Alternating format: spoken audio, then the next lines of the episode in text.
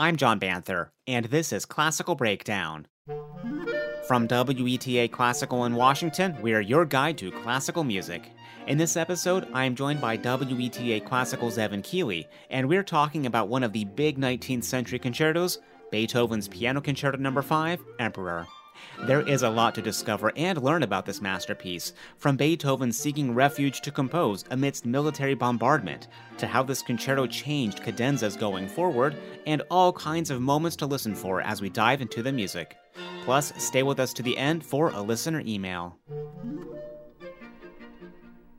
Not that I have an exhaustive list of my favorite piano concertos, Evan, but this one from Beethoven, it's definitely near the top of the list. I love some of the bigger things he's doing with the piano concerto as a whole, pushing it forward, but there's so many little moments in here too, little kind of genius moments I think are just waiting to be heard. Yeah, John, I have a similar kind of feeling. You know, this is uh, for me, and I think uh, my experience is not unusual. This is one of the first concertos by Beethoven that I encountered, maybe one of the first piano concertos I ever heard. And it continues to be a, just a worldwide favorite with music listeners, and with good reason. It's just a thrilling, wonderful piece. Absolutely. So bring us up to speed here, I guess. When and where did Beethoven write this? Beethoven wrote this fifth piano concerto in 1809. He's uh, just about uh, pushing 40 at this point in his life. Uh, and one of the things I think is really interesting about this fifth piano concerto is that this is the very last concerto that Beethoven will compose. In the course of his career, he writes seven concertos, five piano concertos plus the violin concerto and the so called triple concerto. And then he lives for another 18 years. He dies in 1827 and he never writes another concerto maybe this one was so powerful and profound he had nothing left to say in that genre, or maybe he just focused on other things that no one really knows.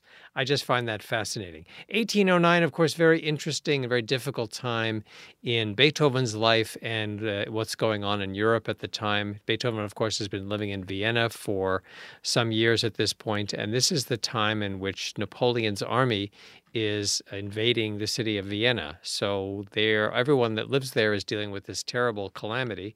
Beethoven writes about it. He says it has affected me body and soul with nothing but drums, cannons, men, misery of all sorts. And he actually writes this concerto while he's living in his brother's basement, uh, yeah. uh, trying to take refuge from the fighting. And uh, you know, he's uh, of course his hearing is going and loud noises like explosions are painful to him physically as well as of course the physical danger that everyone is in.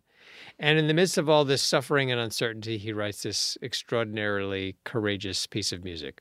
And it also has a nickname too as well emperor but we're not really sure how that came about i guess.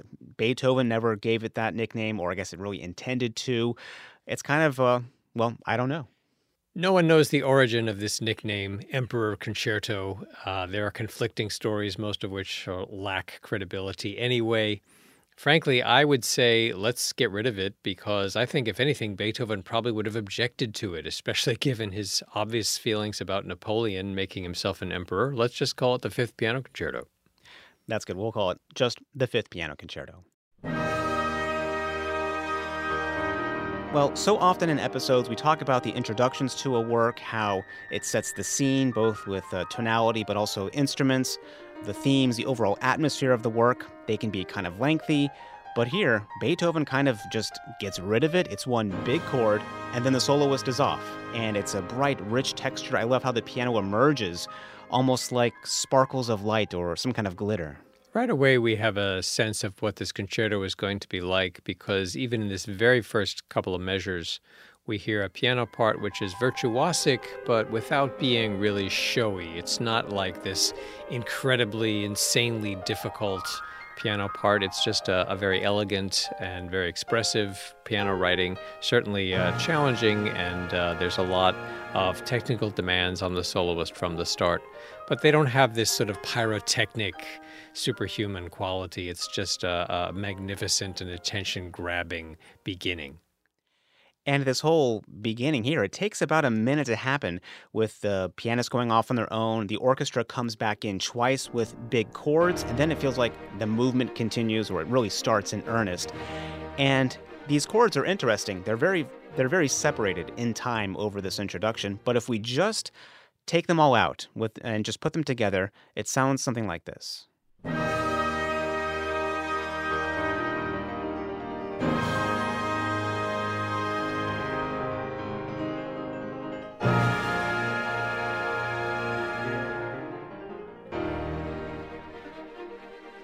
Until the other day, I had never actually even thought about or put that together myself in that way with just the chords. It totally changes it. Yeah, and it really couldn't be more simple harmonically. This, uh, you know, anybody who's ever studied music theory, tonic, subdominant, dominant, tonic, one, four, five, one. This is this is the chord progression in Western music, the most common, the most simple ordinary chord progression in Western music. So Beethoven takes this very simple harmonic language, and yet by extending it with this with this virtuosic piano part, and again, we don't expect the piano to come in so soon in a piano concerto. It's a very unusual feature. He takes something very ordinary and turns it into something extraordinary. And this whole idea of playing this super simple progression, as you described it, with a soloist in between, that's continued. We hear that all the way through today with from indie bands to jazz. This thing, it's yeah. it's still around. Yeah, he kind of sets the whole tone for a whole lot of creative things that are to follow. And it would have been, as you said, a, a little striking to have just a, a cadenza like this, a moment for the soloist alone at the beginning. The fourth piano concerto, it, it also starts with piano, but it's very different. It's very right. Yeah. You look at the the classical era concertos, the piano concertos by Mozart are the most familiar to us. And there's a whole tradition where the orchestra comes in at considerable length, kind of lays out the whole exposition, and then the instrument, and then the piano comes in. You have this in concertos in the late 18th century. And Beethoven's first three concertos follow that same, uh, first three piano concertos plus the violin concerto, follow that same template. In the fourth piano concerto, you have this piano solo at the very beginning, which was pretty unusual. And likewise, in this fifth concerto, uh, you have these these three very simple chords in the orchestra with this virtuosic piano writing, this cadenza, as we're calling it, at the very, very beginning. Also very unusual. And uh, for an audience in 1809, 1810, this must have been quite striking. Yes. And when the theme does come in, it really gives you an idea of the full scope of the orchestra that Beethoven is bringing, and as he would bring more with his later symphonies, full sound of the brass and timpani as well. There's a lot of things that are traditional about this in terms of its structure as well in the first movement, using um, sonata form, uh, a way that you can uh, pace and really tell the story. It's a lot of music theory there. But here's a moment where I was talking about earlier with the kind of more small moments, we get this big, fantastic theme, but then suddenly a very small, very intimate sound. It's it's minor and then it goes into major. It's a very small moment that just passes by, but it comes back again and again in this first movement, and you can hear for where it appears, not just strings, but also piano later, and other instruments and sections that uh, that bring it in. Transitions, Evan, are a big point for me and kind of seeing how composers um, treat things. Beethoven often has like a line that will repeat over and over and over again, instruments building in or instruments joining in to make it bigger. And it can go both ways. It can repeat and get bigger and build to like a new plateau in the music, or it can come back down and have something uh, um, softer. And we see a lot of that, a lot of good pacing from Beethoven in terms of a lot of it's coming down, and he saves the the building up big moments for well when it really really needs it. He's really able to take this extension of a traditional first movement form and keep our attention. He keeps it exciting by the ways that he's, like you're talking about, John, the building up, the coming down, even simple things like scales, whether they're just stepwise motion or very chromatic. Uh, he, he really kind of holds our attention despite saying something at much greater length than audiences of his time were used to hearing.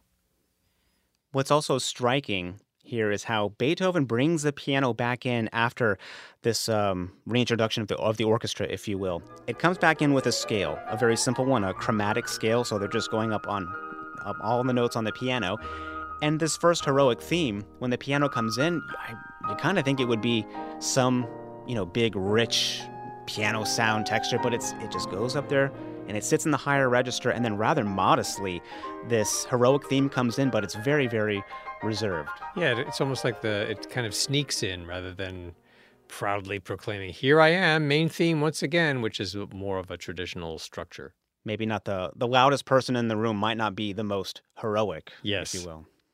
One of the things that's different about this concerto, I think, is also how Beethoven treats the soloist and the orchestra. There is a lot of, well, the piano is really commanding and driving the bus, as we say um, a lot in music in the US. The piano is driving the bus, they're in control here, and the orchestra is, and a lot of times they have to really just adjust to whatever the piano is doing, but they're very accompanimental. Yes, and this is also something of a departure from the traditional concerto form that Beethoven had inherited. And it's a departure from his previous concertos as well.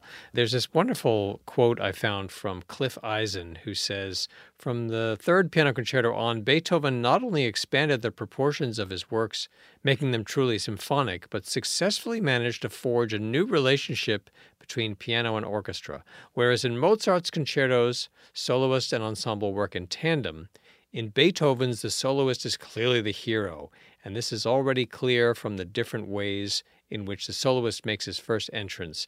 Most striking of all, perhaps, is this concerto where three orchestral chords punctuate a series of almost improvisatory phrases. The hero of the piece could not be more obvious, nor the monumental scope of the work more clearly marked out. That is that's quite a quote. I mean, that's that's really what's happening here. Yeah, yeah, and it's once again it's a departure from what audiences would have expected in this era, and it seems so Beethovenian to have this individual instrument be the hero of the story. And I think that lines up with this moment here in the music where it's a rather difficult section for the soloist, and the orchestra has little moments here and there when they um, when they come in, and those need to line up. So it's basically listening wise, this is a one way relationship. If you're in, when you're playing chamber music, everyone is listening together. Everyone's adjusting as they um, as they need to within within context. But here, it's it's the soloist who is um, laying down the line, and everyone has to um, to follow in. There's another interesting moment here. We've heard some call and response, a lot of dovetailing where one thing ends and then one thing kind of sneaks back in or, just um, takes off with a line.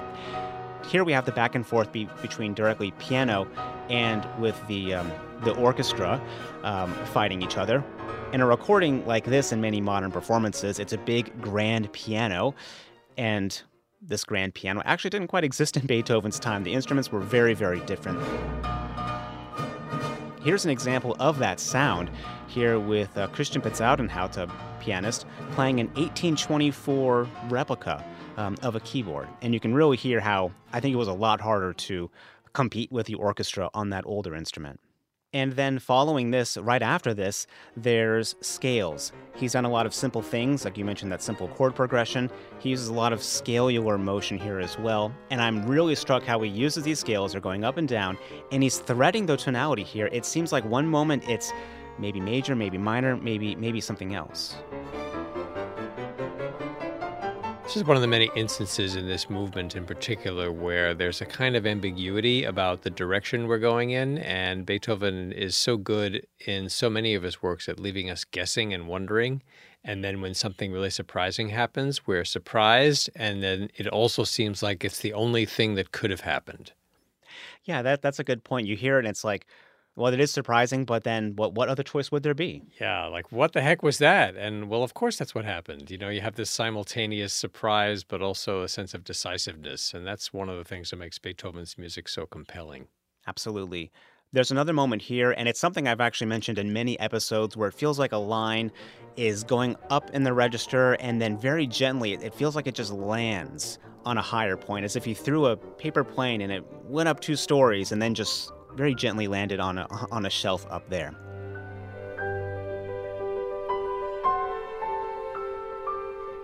It's like a little daydream from what we expect to be some heroic figure. Right. And this is one of the many places, too, where it seems to me Beethoven is such a master of the instrument. Beethoven was quite skilled at playing a number of instruments. He was a string player, but piano was really his instrument more than anything else. And maybe that's why there are five piano concertos and only one violin concerto, for instance. But, you know, and these little moments where everything just seems so exquisitely refined and perfect, and you really have a sense that he's absolutely sure he knows what he wants. And he brings back in the idea from the opening, right? With the, the chords and the piano coming in, but it's a little bit different the second time.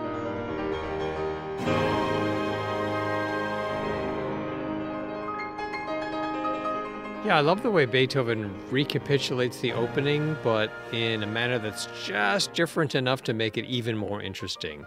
This is uh, this is kind of the recapitulation that isn't, in a sense. It both recapitulates, but it also further develops the themes of the exposition.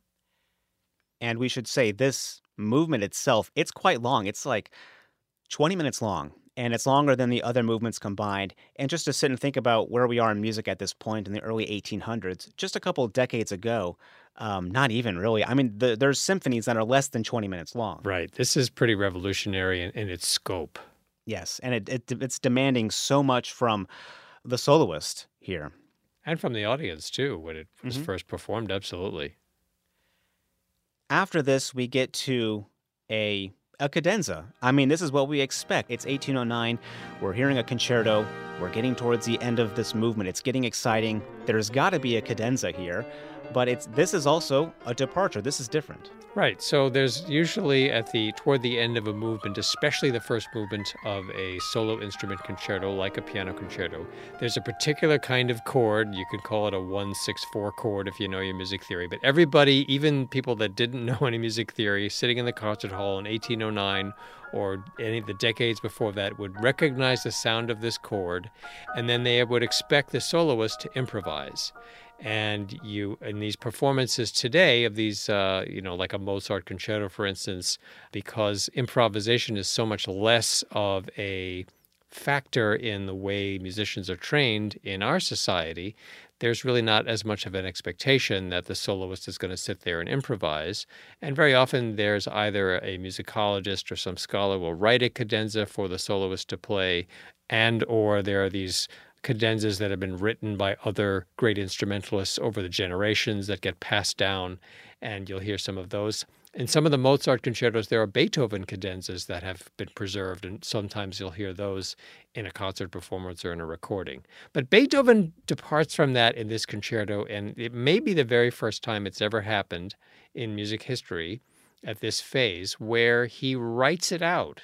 He he writes in the score in Italian, the universal language for music uh, in that period. Don't make a cadenza, but go on to the following, and he writes out all of the notes for the soloist to play. There's no improvisation expected in this concerto. And I'm not aware of that ever happening before. I don't know why he did that other than, you know, just because he was Beethoven and he was always coming up with new ideas based on these inherited structures. It's also worth noting that Beethoven, at this point, his hearing was sufficiently deteriorated. He wasn't really performing anymore. He had been the soloist in performances of this piece, uh, rather not of this concerto, but of other concertos that he had written, and he was not able to be the soloist in the fifth concerto. Is he writing out the cadenza because he doesn't trust the soloists to uh, to do what he wants them to do, or is he just have this new idea about what a concerto should be?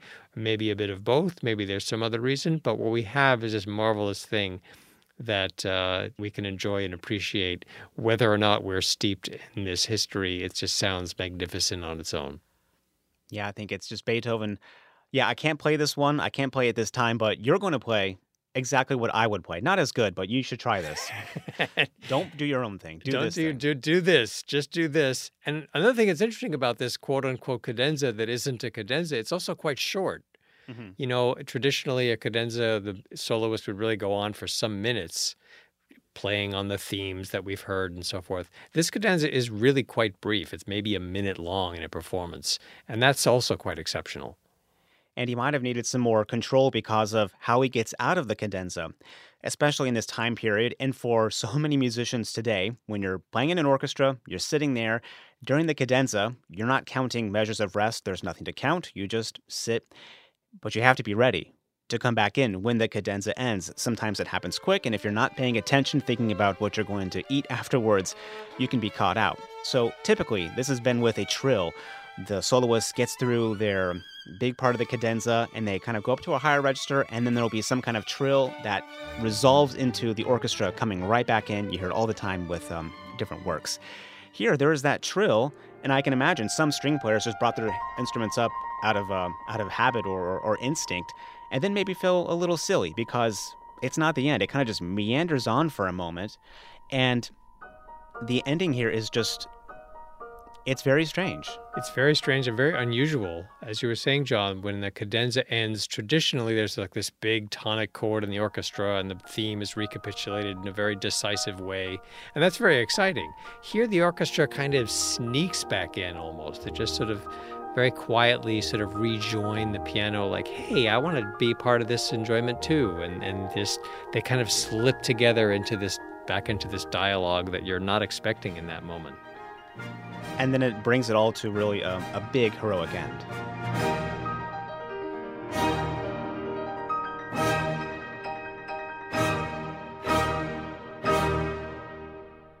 Looking at the premiere, it was in Leipzig in November of 1811. And as you said, Evan, Beethoven's hearing had deteriorated to the point where he wasn't able to perform this with an orchestra. Um, so he was not the soloist. Beethoven was indeed not the soloist, as we were saying. And in fact, eh, the first performance in Vienna was in February of 1812, a few months after the very first performance of the concerto ever, which was in Leipzig, as you mentioned, John. Carl Czerny, uh, if you've ever studied piano, you know the Czerny exercises. And he was, of course, a student of Beethoven's. He played the solo part in that first Vienna performance. There's a very emotional scene in the film Immortal Beloved where Beethoven is trying to play uh, a concerto and he's so deaf that he can't hear the orchestra and the whole thing falls apart and the audience laughs at him. And then the Countess Erdödy defiantly uh, escorts him from the stage to preserve his dignity. And it's a very moving scene. Never happened because Beethoven was never, as far as I know, never the soloist in a performance of this fifth concerto because by the time he wrote it, he could not hear well enough to play publicly. Okay. And we'll get into the second movement right after this. Classical Breakdown, your guide to classical music, is made possible by WETA Classical. Join us for the music and insightful commentary anytime, day or night. You can stream the music online at WETAClassical.org or in the WETA Classical app. It's free in the App Store.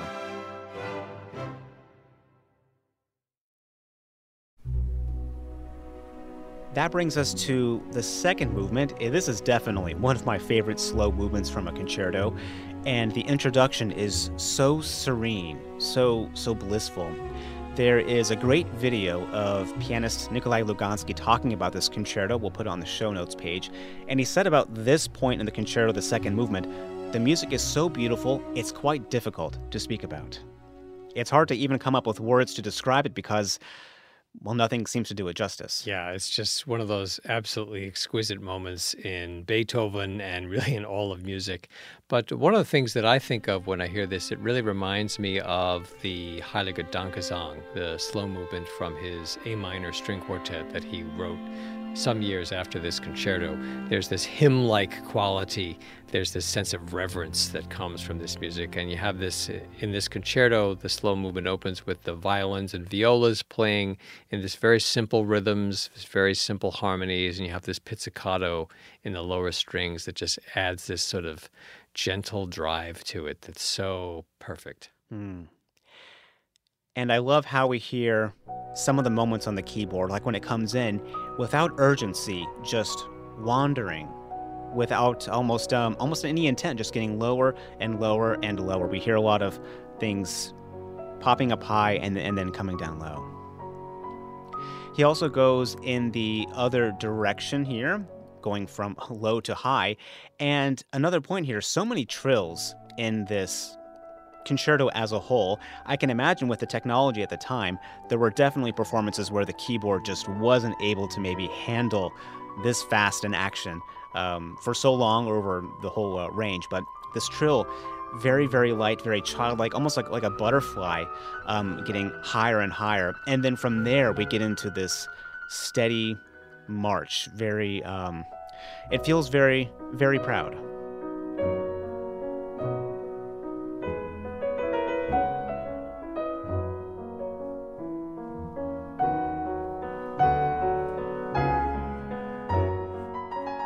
So, this movement is so beautiful. It really stands on its own. There's not much to say until we get to the end. The end of the movement is quite interesting.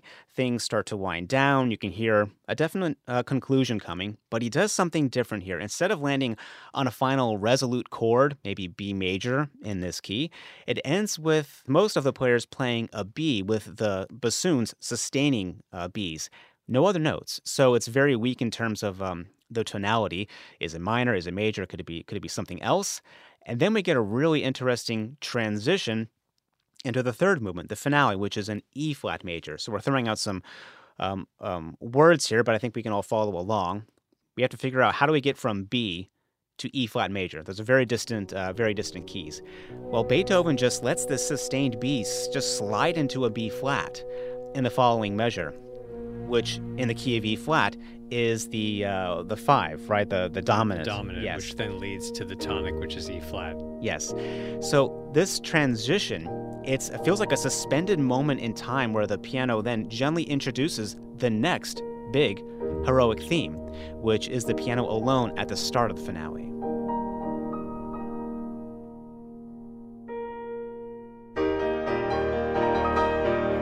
And I almost feel Beethoven's trying to trick us here. We've been lulled, we've been soothed by this astoundingly beautiful slow movement, which follows this exceptionally long, very complex first movement. It's almost like Beethoven is saying, Hey, you know, we had this very long first movement. Well, now we're in the second movement. Let's introduce a second section in the slow movement with a wholly unrelated key, something completely new as far as thematic material. And then all of a sudden, we discover that what we're hearing is a kind of a pre echo for the third movement not only the key, but the rhythmic quality and the shape of this new theme are quite different from the rest of the second movement.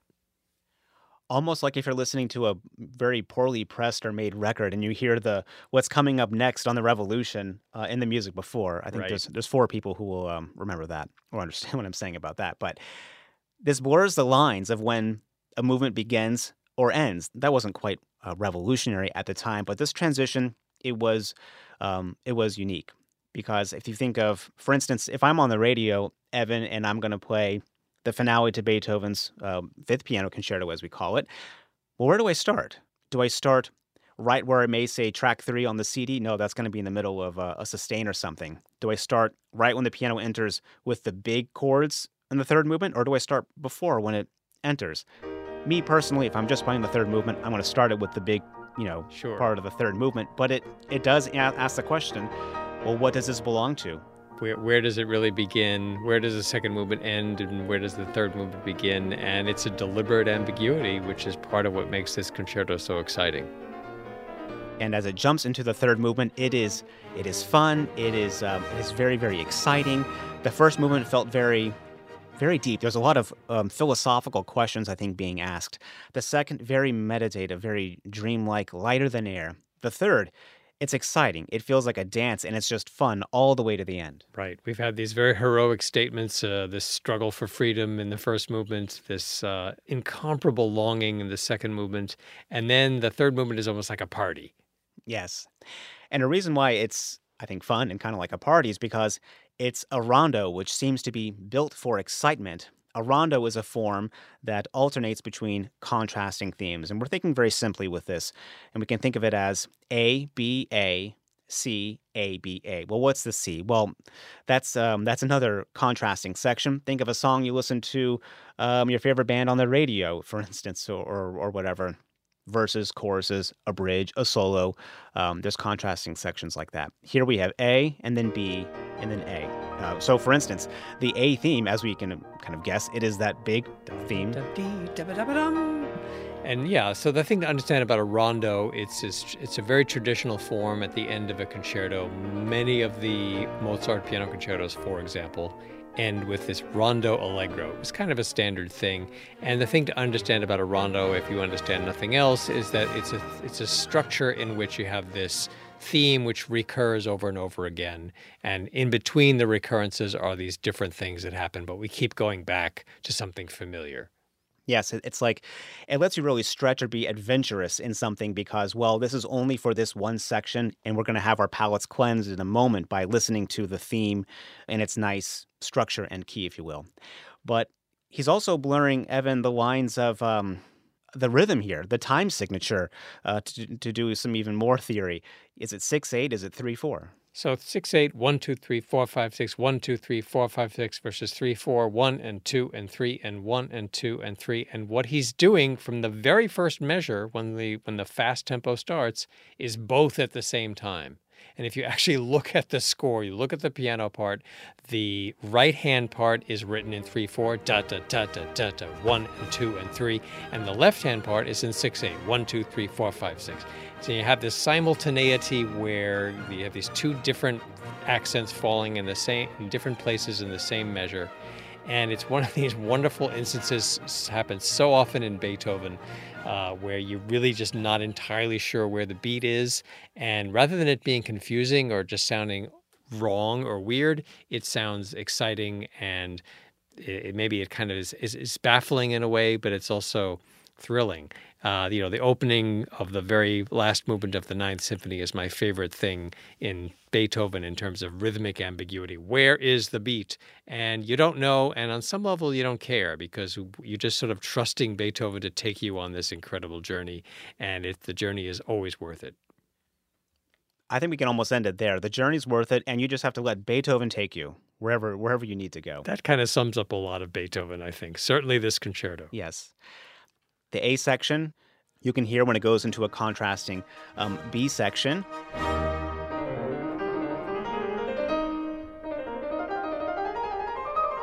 And then we go back to the, the theme again.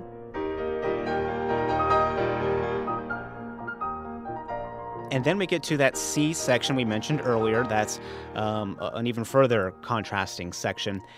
Here, we go into a lot of different territories in terms of keys and um, the sound, the timbre of, of what's happening. Yeah, he really wanders further away from the familiar territory in this section than in any other place in this movement, I think. We start off in C major, which is not terribly distant from the core key of E flat major. But then we go down to A flat, and then we find ourselves in. Uh, you know, that's pretty closely related to E flat. And then all of a sudden we're in E major, which is about as far away as we can get from E flat major.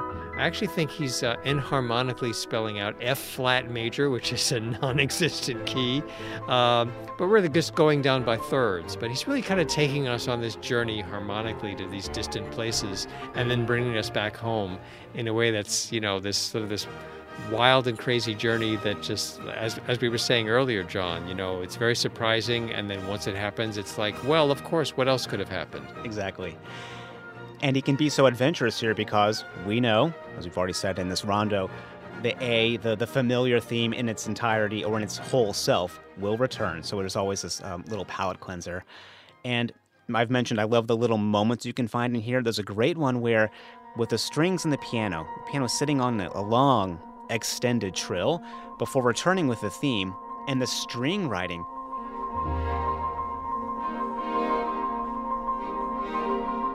It suddenly sounds to me very, uh, very French, almost. Um, I don't want to say Debussy or anything, but it, it feels very, very early 20th century to me. Okay, it sounds very Viennese too. Sure. But, but I, I hear I hear something else there too, and I just I love finding little moments like that all those composers who came later and did even more adventurous things, they all knew and studied their Beethoven. Yes. Now we're getting towards the end here. It's getting more exciting. Things become more compact in terms of things are happening faster. There's more changes happening. And we get to this point where the theme comes back in. Well, what do you do to make this even more exciting well you can you can subdivide it. And that means well if i'm playing a note that is four beats long just a long whole note i can subdivide that into four quarter notes. So play four downbeats instead but it takes the same amount of time. They're doing that here with um, this theme. They're adding in lots of extra notes that will create a lot of excitement but the theme it's still cohesive. It's still correct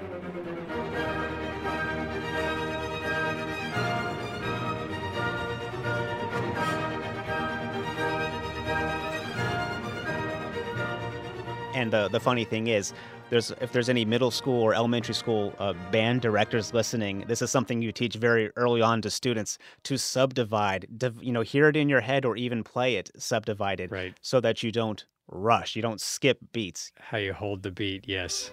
Something about that, this particular gesture too seems very Haydn-esque to me. Uh, you have a lot of this in Haydn, where you have the theme that's restated, and yet you have this subdivision, especially in the strings. You know, that creates a lot more excitement as we hear something familiar. Yeah, that's that's a very good point. I, I definitely hear that. Yeah.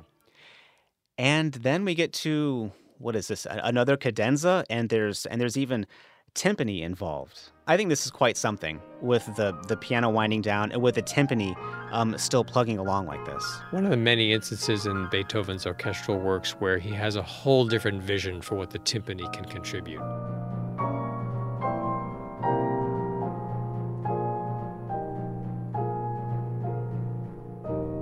He really had a, a revolutionary understanding of that one instrument, as he did in so many things. That's a good point. We don't want to gloss over. I mean, he was he. I, I, always forget how instrumental he was also for the timpani. And I don't know a whole lot about timpani technology from that time. I, I mean, I lived with a percussionist for a while, but today, when you go see an orchestra play and you see the the timpani player in the back, they have pedals that they can use on their feet and they can adjust the, the the pitch of all of these drums in front of them to be very very precise. You, you may even see them in a movement put their head down towards the timpani and you see them just kind of like flicking it with their finger. Adjusting the pitch. Yeah and then they use the pedal. But in this time i mean it's like it's a key that you have to take at all the little nuts or whatever around the whole thing like you're tuning a drum on a drum set I think that would have been, I think the pitch may have been kind of wrecked at this point. Yeah, the early 19th century, the instrument had a lot less versatility, which is one of the reasons why a lot of timpani parts in music up to and before Beethoven are so simple because there were just a lot of limits to what the instrument could do. And Beethoven, fully aware of those limitations, nevertheless has these ideas for what the timpani can contribute to an orchestral sonority that are just so exciting. And again, this unexpected, and yet once you hear that bum bum bum bum with the timpani at the end of this movement playing very softly, it's it's unexpected, it's shocking almost, and yet it's what else could possibly have happened. And from there, it builds back up and it finishes with these scales. And it just drives all the way to the end.